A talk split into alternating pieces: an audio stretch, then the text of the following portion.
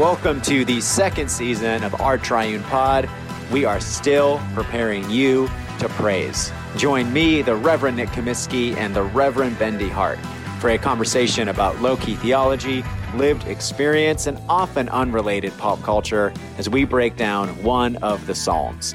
We hope it's an inspiring, maybe a bit irreverent, but mostly helpful way to get you ready for some God time.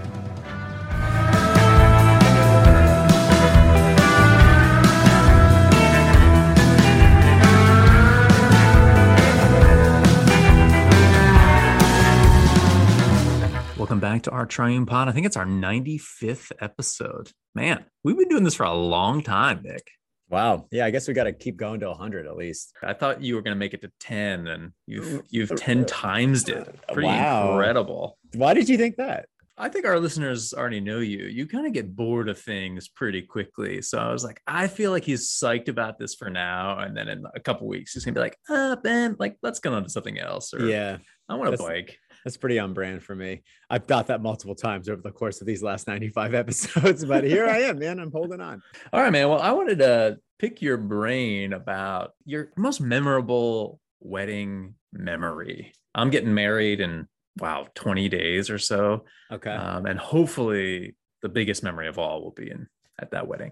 But yeah, Oh, I meant more like something dramatic, Something something, something funny. embarrassing. Yeah, Yeah. But this doesn't have to be funny. This can just be fun. Well, so I don't know how much this will translate, but one of the best weddings I went to from a meaning perspective and celebration perspective was Dan McCrell's wedding, which I'm pretty sure you were at. Dan McCrell was a friend of ours from college. He got married in Buffalo, New York, and great wedding, unbelievable reception. Just one of those, man, from start to finish. That was just super, super fun. And I rem- fun. I remember Dan's aunt had this boyfriend named Gary Bender. That was his last name was Gary Bender. And he was very ostentatious. And at, at one point, I remember this during the reception, his aunt just kept saying, Gary is very wealthy. And that was like, that was how she described him as like a, I'm bringing this kind of annoying guy to the wedding, but it's okay because he's very wealthy.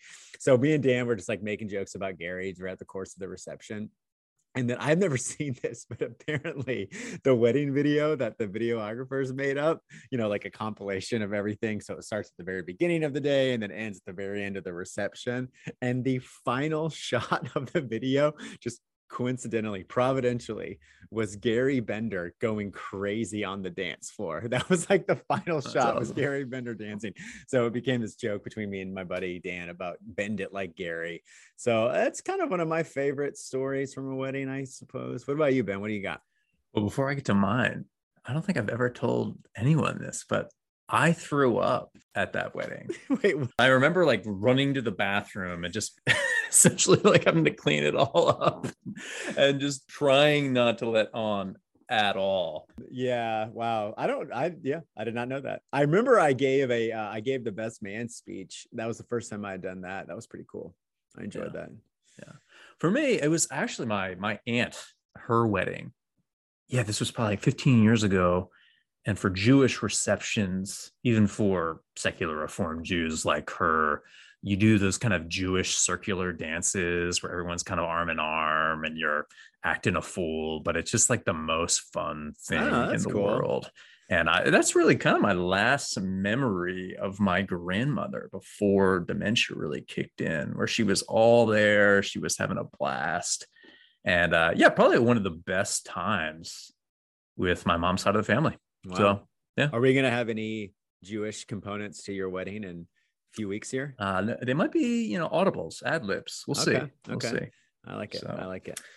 All right. Well, enough about weddings. Let's get to Psalm 15.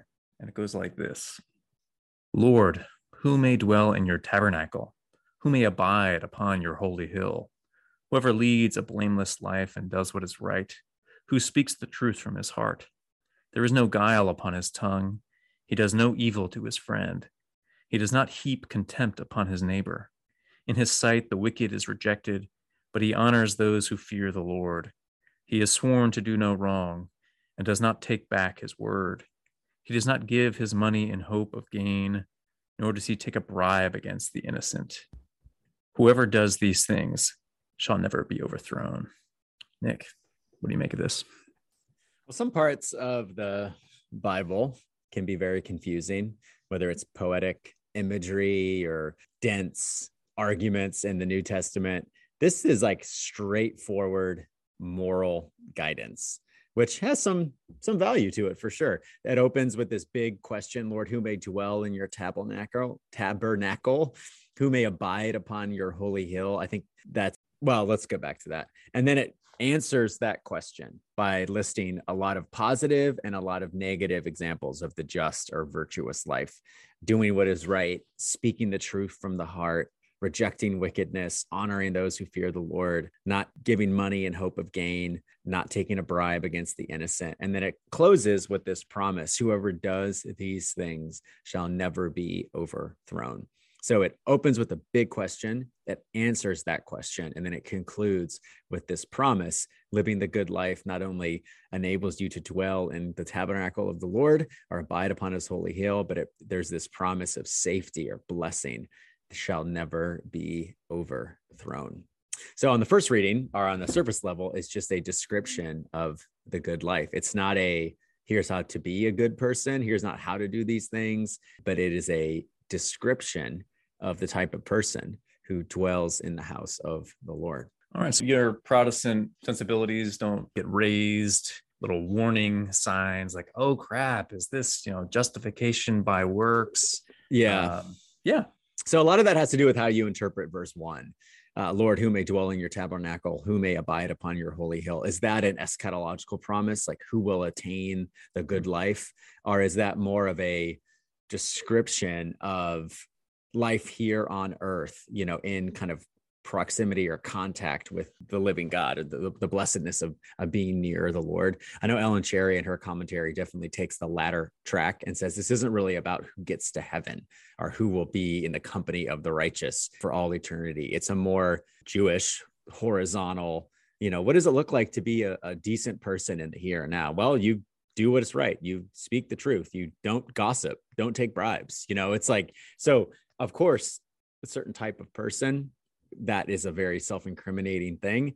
Um, and i'm not even necessarily advocating for that interpretation but that is one way to look at it. The other way to look at it is to look at it more eschatologically and to read this or to hear this as law something that is good and true that points you to the good and the true but doesn't in and of itself engender the good and the true. So yeah it's helpful to know that there is some basic inconsistency uh, with speaking falsely and dwelling in the house of the Lord. But knowing that does not make you an honest person, right? So I don't, I don't know if I mean, if I'm being totally honest, it probably has to do with how my week's going, you know, how this hits me. You're feeling pretty good. Yeah, I don't mean that even in a self-deception sense. I just mean more like some of the some of this does have to do with like emotional security, you know, like can you have the standard of God's law kind of be held up to you and be like, yeah, I'm not doing all those things right, but thanks be to God, I have a savior in Jesus Christ?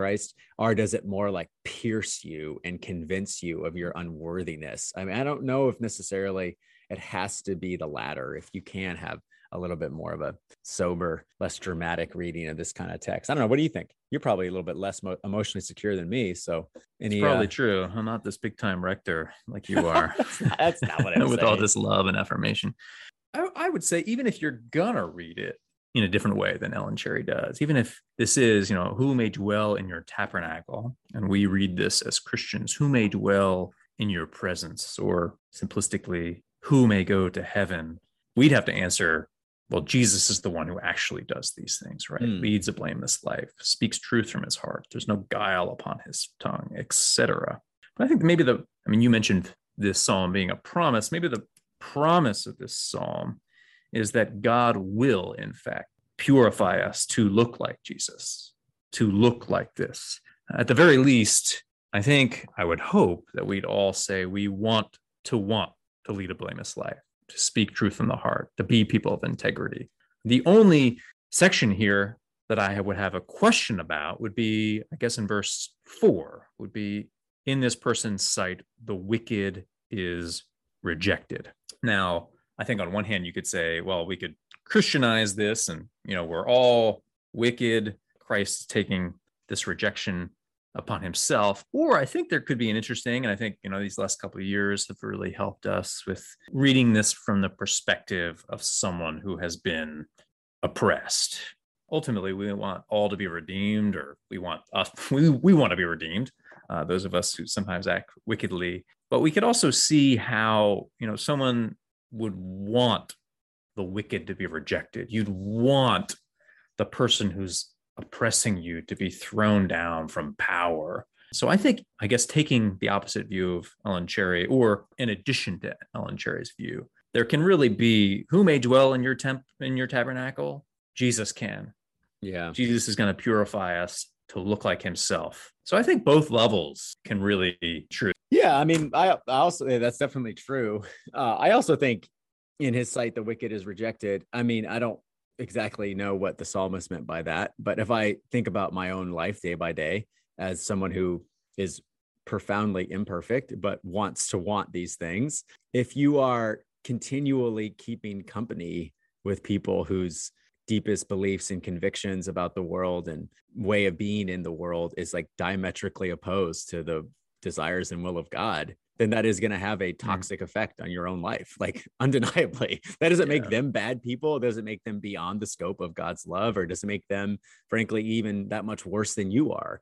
But it does mean you can have a non eternal, like, well, I'm just not going to hang out with those people if they just continually make me want to do things that I don't believe to be good for me or anyone else. Like, that's not, that's not totally- condemning them to hell. That's just like Yeah. basic human wisdom. You know what I'm saying? So that's, I guess that's how I read that. Is like, in his sight, the wicked is rejected. In his sight, those whose way of being, way of living, deepest convictions and beliefs about the world are not in alignment with what we can know about God, then you just pass. you know, like it's not, uh, we're not Jesus. So we're not going to be able to love and redeem everyone, anyone ourselves. So sometimes you just have to be sober and realistic about what you can and cannot do. And jumping on what you were talking about, I think a lot of times about how when I'm around folks who complain about others or who gossip about others, and sometimes it's for a good reason, right? It's this person was a total you fill in the blank, or this person really hurt people. I find oftentimes that I am so prone to perpetuating gossip or when somebody talks bad it's about someone you know who wants to be that lame person to be like all right man like let's let's stop. Like this isn't holy or something like that. But in the same way you enjoy it for a second and then you just feel dirty afterward. Or like when i don't feel dirty afterward like something's wrong because right. this really is as you said very toxic. And the, the rest of the song really speaks to that. Like will you want to want to lead a blameless life to speak truth from the heart because a whole lot of time gossip isn't truth uh, no guile we don't want to do evil to our friends and so often sometimes like the shit we're talking is about people who are kind of close to us No, So uh, it's just so dirty Absolutely. I really like how the the good life, the first description is this very general thing, leading a blameless life and doing what is right. Like, okay, sure. But the the first specific is in the in the prayer book, it's who speaks the truth from his heart. And I think you could more like translate that everyday language as just being honest with yourself, being mm-hmm. utterly honest with yourself, speaking the truth from your heart. And most of our behaviors, whether it's spoken or thoughts or actions, kind of arise out of self deception. You know, we just rationalize bad behavior like all the time. You know, I can see that in myself on a daily basis. And if you're just ruthlessly honest with yourself, that leads to such good fruit, right? It, it can sometimes lead to like, oh man, I am so in need of our Lord and Savior Jesus Christ. But just don't rationalize. Not rationalizing does not make you perfect. It may not even make you like that much better appreciably, but it it does kill a lot of toxic stuff, like just from the root. Just don't rationalize, man. Speak the truth from your heart. Be honest with yourself. yeah, It's and i just like- wonder again No, no, no, no. That's it.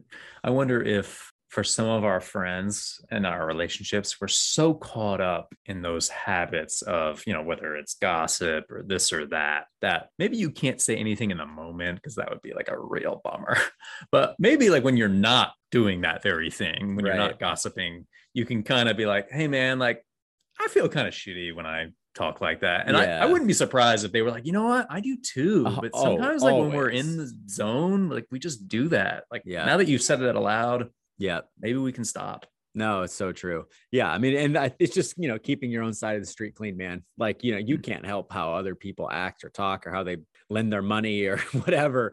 But if you just always speak the truth with yourself, and if you, as much as you can, of course, you can't do it perfectly, but as much as you can, just keep a pretty rigorous accounting of your own moral behavior or lack thereof i think that just that leads to such good things man you know that's like prayer of examine or other tools that you can use that just give you a imperfect but still helpful sense of like where was i dishonest with myself today or where did mm. i rationalize behavior or i think that is that can be difficult because you're the more you pay attention the more you find out difficult things about yourself. But it's such a good yeah. thing. And, and again, not to make it a law, man, but I, I feel like there's so little reflection happening now. And I'm, I guess I said that for everyone, but I'm even saying that about me. Mm. like, uh, there's just so many distractions. I can watch movies till I pass out, which I love to do. Yeah, nothing wrong with that. But I, I do think it would be I mean, I, I, hate the word, but like a great spiritual discipline, just uh maybe just 10 minutes to write something down or think right. through right. your life. Yeah.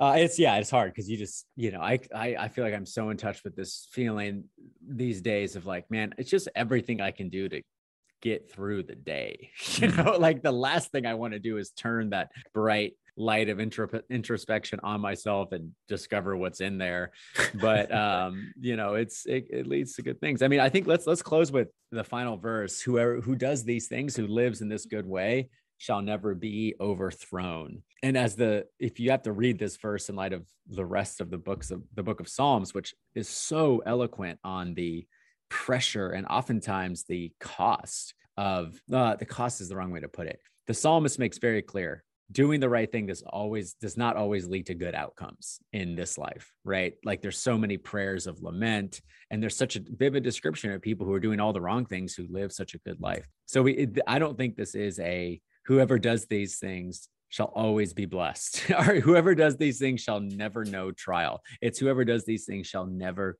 be overthrown. And there is i mean I, I I've, I've heard you use this language before but in jesus who is who is the only person to ever do all these verses perfectly even if you know you, we're all we're so so so quick to leave him but when we stand in him there's this solidity. There's like this strength in his name that leads to never being overthrown so even though life can throw really terrible things at you and experientially it can feel like you're absolutely drowning when you are in Jesus through faith, you will never be overthrown. I think that's a, uh, for me, that's a very emotionally powerful way to connect what can be kind of abstract truths about justification or imputation to everyday life like that feeling of i can stand on his name and i will never be overthrown there's something so solid about jesus contrasted with the impermanence or the lack of solidity and everything that i everything i do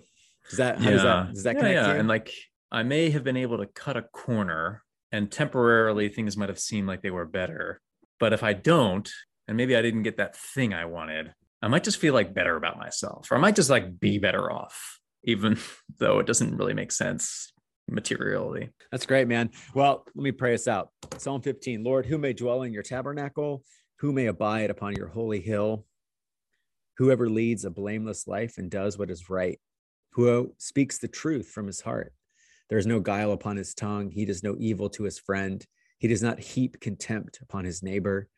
In his sight, the wicked is rejected, but he honors those who fear the Lord. He has sworn to do no wrong and does not take back his word. He does not give his money in hope of gain, nor does he take a bribe against the innocent.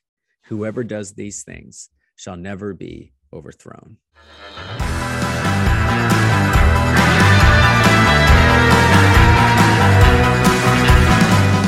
How about that episode of Our Triune Pod?